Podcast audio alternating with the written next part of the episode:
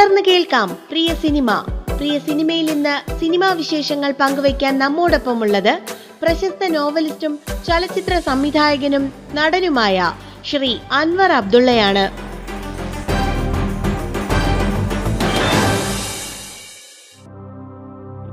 പൂവമ്പഴം എന്ന് പറയുന്ന കഥയിൽ ആ ഒരു സംഗതി ഉണ്ടല്ലോ ഈ ഈ ആണും പെണ്ണും തമ്മിലുള്ള കൊടുക്കൽ വാങ്ങലുകൾക്കകത്ത് ഈ ഫ്രൂട്ട് എന്ന് പറയുന്ന ബിംബം ഈ പഴബിംബം അല്ലെങ്കിൽ ഫലബിംബം എങ്ങനെ യൂസ് ചെയ്യും എന്നുള്ളത് ഞാൻ വേറൊരു തരത്തിൽ റീഡ് ചെയ്യാൻ ശ്രമിക്കുകയാണ്. അവിടെയൊക്കെ ഒരു ബഷീറിനെ മാത്രമല്ല ഒരു ഒരു സെമിറ്റിക് മതങ്ങളുടെ മൊത്തത്തിലുള്ള ഒരു പ്രപഞ്ച വീക്ഷണം അല്ലെങ്കിൽ മനുഷ്യ വികാസ വീക്ഷണം.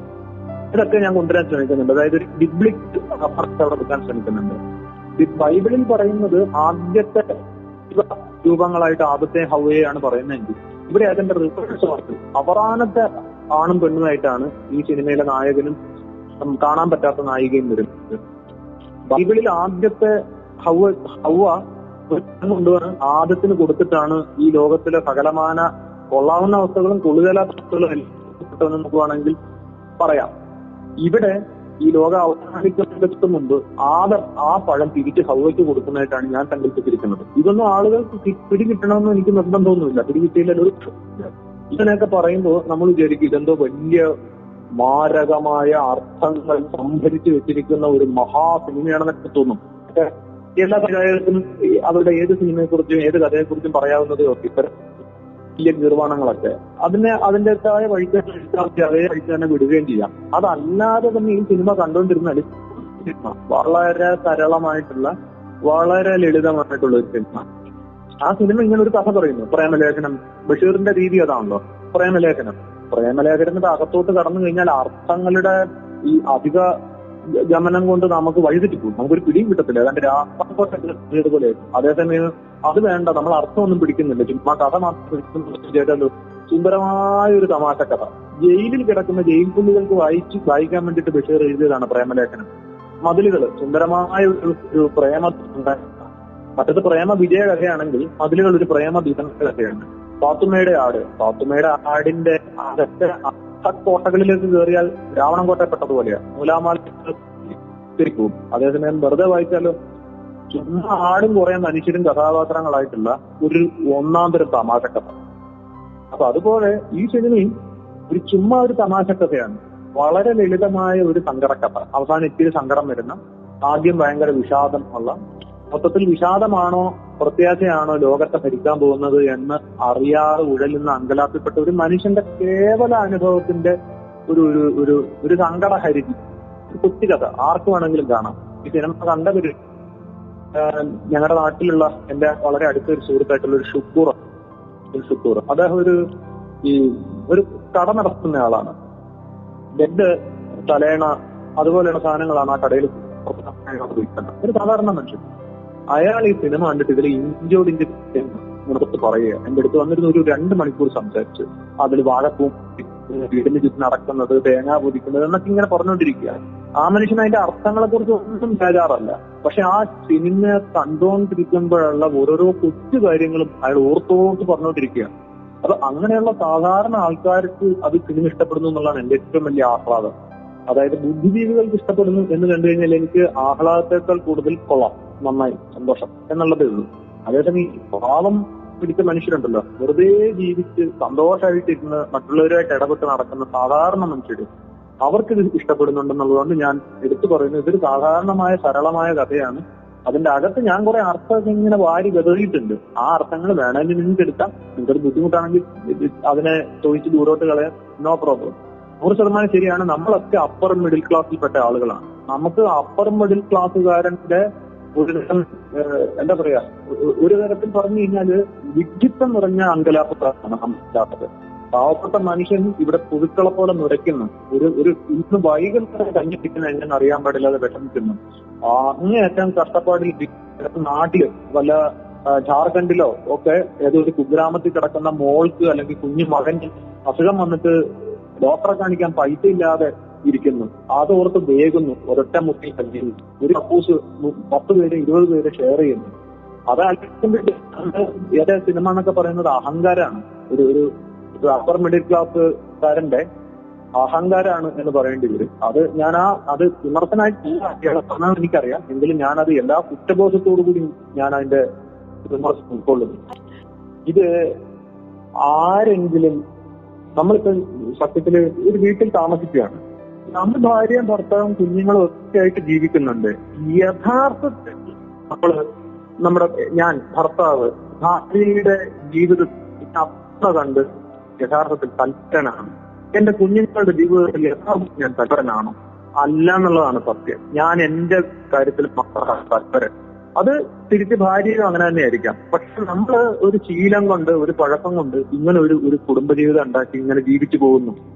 ഒരു പ്രശ്നമില്ല ഭാര്യയുടെ കാര്യത്തിൽ താല്പര്യം ഇല്ല ഞാൻ പറഞ്ഞത്. അവരുടെ കാര്യം അവരുടെ സുരക്ഷ അവരുടെ എല്ലാം നമ്മൾ ശ്രദ്ധിക്കും. തിരിച്ച് നമ്മുടെ ആരോഗ്യം നമ്മുടെ ഭക്ഷണ കാര്യങ്ങൾ ഒക്കെ അവരും ശ്രദ്ധിക്കും. ഒക്കെ ശരിയാണ്. പക്ഷെ യഥാർത്ഥത്തിൽ ഡെപ്തിൽ ഈ താല്പര്യം അസാധ്യമാണ്. പ്രകൃതിയുടെ അസാധ്യമാണ്. ഒരു ജീവിക്കും മറ്റൊരു ജീവിയുടെ കാര്യത്തിൽ അത്രയധികം താല്പര്യം വരാൻ സാധ്യതയില്ല. അതുപോലെ അവരുടെ വെച്ചിരിക്കുന്ന സാധനങ്ങൾ ഇയാൾ ഉറപ്പില്ല എന്തെങ്കിലും മാറ്റിക്കൊള്ളണം അല്ലെങ്കിൽ ക്ലീൻ ചെയ്യണം എന്നൊന്നുമില്ല. ഇപ്പൊ എനിക്ക് പരിചയമുള്ള എന്റെ സുഹൃത്ത് ദമ്പതികൾക്ക് അവരുടെ ഫോൺ എടുത്താൽ അയാൾക്ക് ചിലപ്പോൾ ദേഷ്യം വരും. എന്താണ് എന്റെ ഫോൺ എടുത്തതെന്ന് ചിലപ്പോൾ ചോദിക്കും. അതിലില്ലാത്ത സമയത്ത് ഫോൺ വന്നു കഴിഞ്ഞാൽ ചിലപ്പോൾ അറ്റൻഡ് ചെയ്തില്ല എന്ന് ഇരിക്കും. എന്റെ ഒരു കാര്യം ഞാൻ എവിടെയെങ്കിലും ഒരു എവിടെയെങ്കിലും വെച്ചു. അത് കുറച്ച് കഴിയുമ്പോഴത്തേക്കും കണ്ടില്ലെങ്കിൽ ഞാൻ ചിലപ്പോൾ ദേഷ്യപ്പെടും. ഞാൻ ഇവിടെ എഴുതി വെച്ചിരുന്ന എന്റെ ബുക്ക് അവിടെ എന്ന് ചിലപ്പോൾ ചോദിച്ചിരിക്കും അതുകൊണ്ട് ഞാൻ എഴുതിക്കുന്നത് ചിലപ്പോൾ എന്റെ കാര്യം എടുത്ത് നോക്കാറോ അല്ലെങ്കിൽ എടുത്ത് മാറ്റാറോ ഒന്നുമില്ല. അതുപോലെ ഈ മദ്യക്കുത്തുകൾ അവിടെ ഇവിടെയൊക്കെ വെച്ചിരിക്കുന്നു. തുണികൾക്കിടയിൽ വെച്ചിരിക്കുന്നു. നമ്മുടെ വീട്ടിൽ ഞാൻ ഓരോ തവണയും ഒരു ചിലപ്പോ ഒരു വർഷം കൂടുമ്പോ അല്ലെങ്കിൽ ഒന്നര വർഷം കൂടുമ്പോ നമ്മൾ വീടുകളൊന്ന് ക്ലീൻ ചെയ്യാറുണ്ടല്ലോ. നമ്മൾ നമ്മുടെ സാധനങ്ങളൊക്കെ നമ്മുടെ വലിപ്പുകളൊക്കെ ഒന്ന് ക്ലീൻ ചെയ്യും. എന്തുമാത്രം അനാവശ്യ വസ്തുക്കളാണ് ഇത്രയും ആവശ്യമുള്ള വസ്തുവാണെന്ന് കരുതി നമ്മൾ സൂക്ഷിച്ചു വെച്ചിരിക്കുന്നത്. ഒരു ഒന്നര വർഷം കഴിയുമ്പോഴത്തേക്ക് അത് വേണ്ടാന്ന് തോന്നുന്നു. എല്ലായിടത്തും കൂട്ടിയിട്ട് തീ കത്തിച്ചളായി പിന്നെയും ഒന്നര വർഷം കഴിഞ്ഞ് എടുത്തു നോക്കുമ്പോഴത്തേക്ക് ഇതുപോലെ ഉണ്ട് അനാവശ്യ വസ്തുക്കൾ ഇത് എവിടുന്ന് വരുന്നു? നമ്മൾ തന്നെ എടുത്ത് വെക്കുന്നതാ. ഒരു കാര്യം എടുത്ത് സൂക്ഷിക്കുക ഇതൊന്നും ആര് തൊട്ടുപോയാൽ പോയാൽ എടുത്ത് എന്നുള്ളതാണ് ആജ്ഞ. അതുപോലെ ഓരോരുത്തർക്കും അവരുടെ വലിയ പബ്ലിക് സ്പേസിനകത്ത് നമ്മളെല്ലാം ഈ സീക്രട്ട് സ്പേസുകൾ ഉണ്ടായിക്കൊണ്ടേയിരിക്കുന്നു. നമ്മുടെ ഫോൺ എന്ന് പറയുന്നത് ഒരു സീക്രട്ട് എക്യുപ്മെന്റ് ആയിട്ട് മാറുന്നത്. ആയിട്ട് മാറും. ഞാൻ അനാവശ്യ വസ്തുക്കൾ കൂട്ടി വെച്ചുകൊണ്ടേ ഇരിക്കുകയാണ്. ആവശ്യമില്ലാത്ത പാട്ട് അപ്പൊ അത് സിനിമയിൽ വന്നു എന്നുള്ളത് ഇവിടെ ഇല്ലാത്തതല്ല അതൊന്നും. ഈ എന്റെ വീട്ടിലുള്ള സാധനങ്ങൾ തന്നെ ഇതിൽ മുഴുവൻ വന്നിരിക്കുന്ന പ്രോപ്പർട്ടീസ് മുഴുവൻ എന്റെ വീട്ടിലുള്ളതാണ്. എന്റെ വീട്ടിൽ ഇല്ലാത്ത ഒരു പ്രോപ്പർട്ടി ആകെ ഒരു ചുവന്ന പൂവ്. അതുകൊണ്ട് അത്ര ഉറപ്പില്ലാത്തതുകൊണ്ട് ഒരു ചുവന്ന പൂവ് മാത്രം ഞാൻ കഷ്ടപ്പെട്ട് കടയിൽ അറുപത്തൊമ്പത് രൂപ വാങ്ങി. ഈ നൂറ്റി അറുപത്തൊമ്പത് രൂപ കൊടുത്ത് വാങ്ങിയ ആ ഫ്ലവർ വാസും അതിലെ പൂക്കളും മാത്രമാണ് പർച്ചേസ്ഡ് പ്രോപ്പർട്ടി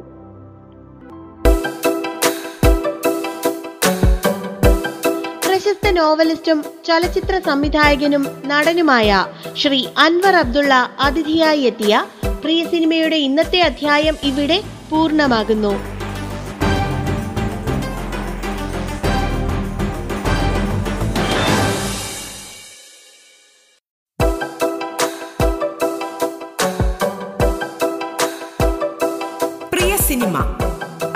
അഭ്രപാളികളിലെ പ്രിയാനുഭവങ്ങൾ.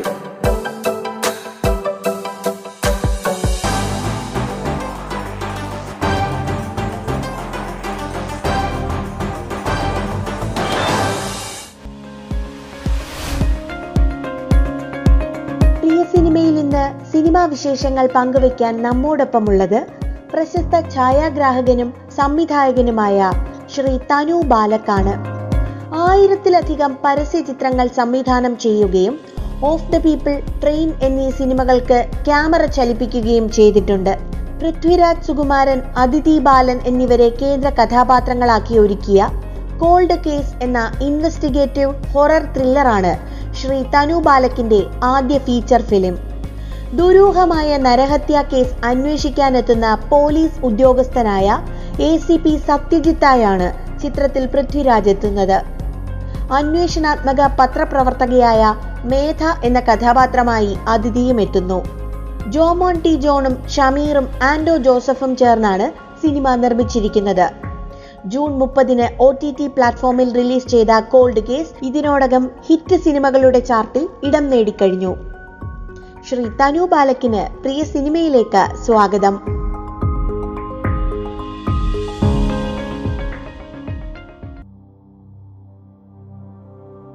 ഹലോ.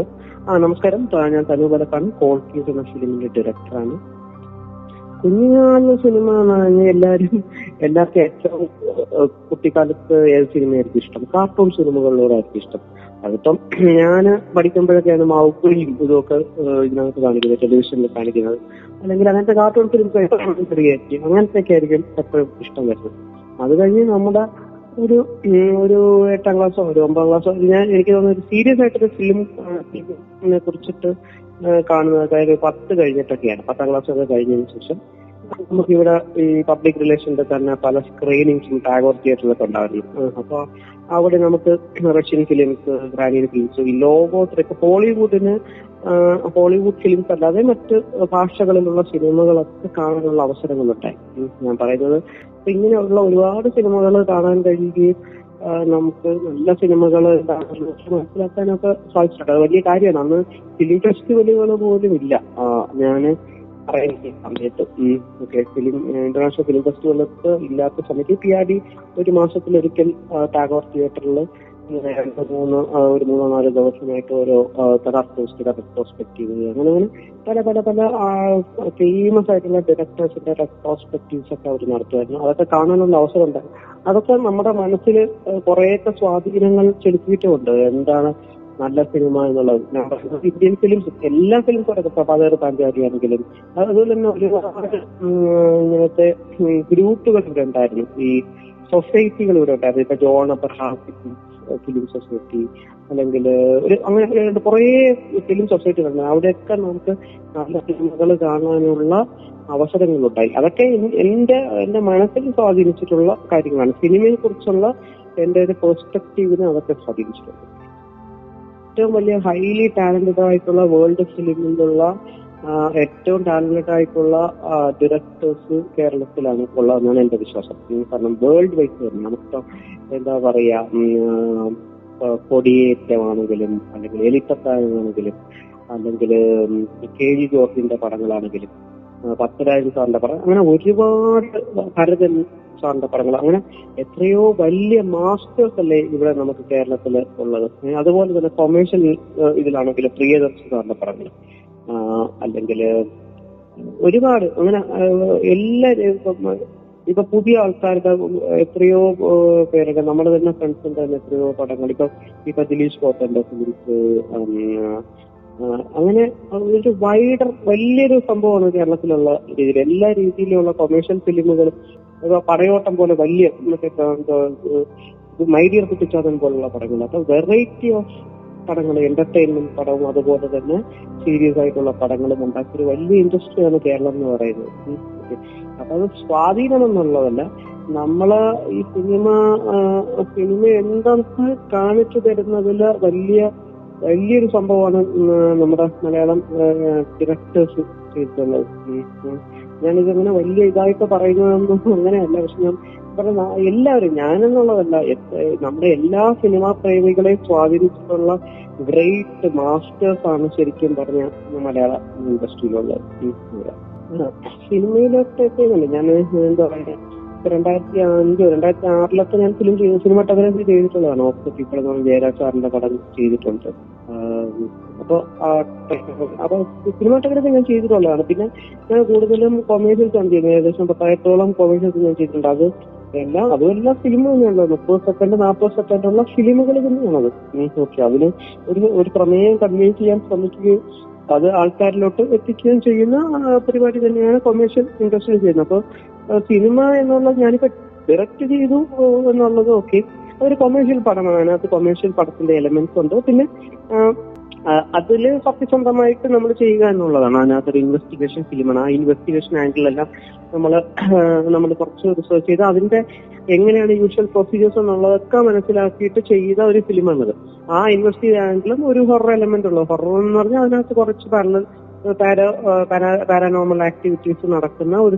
സംഭവം. അത് അതിനകത്ത് പക്ഷേ ലോജിക്കില്ല അതിനകത്ത് ലോജിക്കിന്റെ കാര്യമില്ല. കാരണം അത് ഒരു നമ്മളിപ്പോ ഒരു ഗോസ്റ്റ് സംഭവത്തിന് നമ്മൾ ഒരുപാട് നമുക്ക് ലോജിക്ക് ലോജിക്കൽ നമുക്കത് പറയാൻ പറ്റില്ല. പ്രയത്നം എന്ത് വേണം ചെയ്യാമല്ലോ അതിനകത്ത് നമ്മൾ കറണ്ട് ഓഫ് ചെയ്താലും ഫ്രിഡ്ജിൽ എങ്ങനെ കറണ്ട് എന്ന് ചോദിച്ചു കഴിഞ്ഞാൽ നമുക്ക് നമുക്ക് നമുക്കൊരിക്കലും അത് പറയാൻ പറ്റില്ല. അപ്പൊ അത് അതൊക്കെ നമുക്ക് ഒരു കോസ്റ്റ് റിലേറ്റഡ് ആണ്. അതൊരു ഫിക്ഷണലാണ് നമുക്ക് മനസ്സ് നമുക്ക് മനസ്സിൽ തോന്നുന്ന കുറച്ച് ഫാന്റസി ഒരു ഒരു സംഭവങ്ങളാണ് അതിനകത്ത് പെടുത്തുന്നത് ഈ ഇൻവെസ്റ്റിഗേറ്റീവ് ആംഗിളിൽ നമ്മൾ വളരെ കൃത്യമായിട്ട് അതിന്റെ എങ്ങനെയാണ് ഇപ്പോഴത്തെ യൂഷ്വൽ പ്രൊസീജിയേഴ്സ് അതെല്ലാം നോക്കിയും കണ്ടും ചെയ്ത ഫിലിമാണ്. ജയരാജ് സാറിന് വയലിൽ വളരെ വിഷനുള്ള വളരെ ധൈര്യശാലിയായിട്ടുള്ള ഒരു ഘട്ടം എനിക്ക്. ഞാൻ അന്ന് ആദ്യമായിട്ടാണ് ആ പടത്തിന് ഫിലിം ഉപയോഗിച്ചുള്ള ക്യാമറ വർക്ക് ചെയ്യുന്നത് ഞാൻ അന്ന് വരെ ചെയ്തിട്ടില്ല. നമുക്ക് ഫിലിം എന്ന് പറയുമ്പോൾ നമുക്ക് അറിയാൻ പറ്റില്ല. അത് ആ എക്സ്പോഷറും ഇതൊക്കെ നമുക്ക് ഫൈനൽ റിസൾട്ടിൽ മാത്രമേ അറിയാവുള്ളൂ. നമ്മൾ എക്സ്പോഷർ ചെയ്തിട്ടുള്ളത് പതിയുമോ എന്നുള്ളത് ഇന്നത്തെ പോലെ ഡിജിറ്റൽ അല്ല. നമുക്ക് അപ്പൊ അപ്പൊ കാണാനോ അങ്ങനെയുള്ള സംഭവങ്ങളോ ഒന്നുമില്ല. ഓക്കെ അപ്പൊ അത് അങ്ങനെ ഒരു വലിയ ധൈര്യം തന്നത് ജയരാജ് സാറാണ് അത് വലിയ കാര്യമാണ് നമുക്ക് നമ്മളെ സംബന്ധിച്ചിടത്തോളം. പിന്നെ പിന്നെ ഇതൊരു ഇതൊരു ധൈര്യമാണ് ശരിക്കും നമ്മൾ എന്ത് ചെയ്താലും നമ്മൾ പോസിറ്റീവായി നമുക്ക് നമ്മളിൽ തന്നെ കോൺഫിഡൻസ് ഉണ്ടെങ്കിൽ എന്തും ചെയ്യാൻ പറ്റും എന്നുള്ളതാണ് ഇതിനകത്തുള്ള കാര്യം. ഡയറക്ഷനോട് എനിക്ക് താല്പര്യമുണ്ട്. പക്ഷെ ഞാൻ പരസ്യം ചെയ്യുന്നതെല്ലാം ഞാൻ ഡയറക്റ്റ് ചെയ്യുന്നതാണ്. ഡയറക്റ്റ് ചെയ്യും പലതും ഞാൻ തന്നെ സിനിമാറ്റോഗ്രഫി ചെയ്യുന്നതുമാണ്. ഞാൻ ചെയ്യുന്ന പ്രോജക്റ്റുകൾ അപ്പൊ അപ്പൊ സമയം എടുത്ത് പറഞ്ഞാൽ ഞാനൊരു പ്രൊഫഷണൽ എൻഗേജ് ആയിരുന്നു എനിക്കൊരു ഒരു ഇതുണ്ടായിരുന്നു. ഒരു എല്ലാം കൂടെ ഒരു ഇപ്പൊ പറഞ്ഞാൽ ഒരു പടം എന്ന് പറഞ്ഞാൽ ഒരു ഒരു ഏഴെട്ട് മാസം നമ്മൾ അതിനു വേണ്ടി സ്പെൻഡ് ചെയ്യുന്ന ഒരു ഒരു സംഭവമാണ്. നമുക്ക് എനിക്കാണ് എന്നെ സംബന്ധിച്ചിടത്തോളം ചിലപ്പോൾ ഒരു മൂന്നോ നാലോ പരസ്യങ്ങൾ ഓരോ മാസം ഞാൻ ചെയ്തുകൊണ്ടിരിക്കുന്ന ഒരാളാണ്. മൂന്ന് പരസ്യങ്ങൾ ചെയ്യുമ്പോൾ ഇതിനിടയ്ക്ക് നമ്മളൊരു ഫിലിമിൽ ബ്ലോക്ക് ആകുമ്പോഴത്തേക്കും ഇതെല്ലാം നമുക്ക് നഷ്ടപ്പെടും. ഓക്കെ.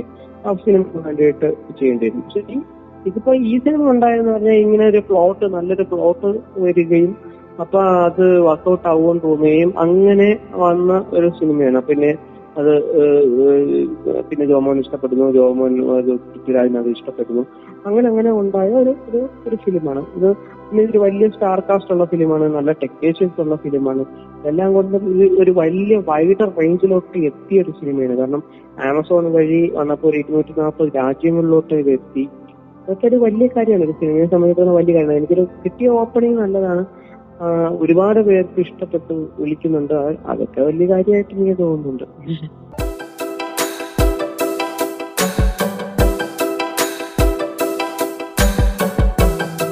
പ്രിയ സിനിമ ഇടവേളയ്ക്ക് ശേഷം തുടരും.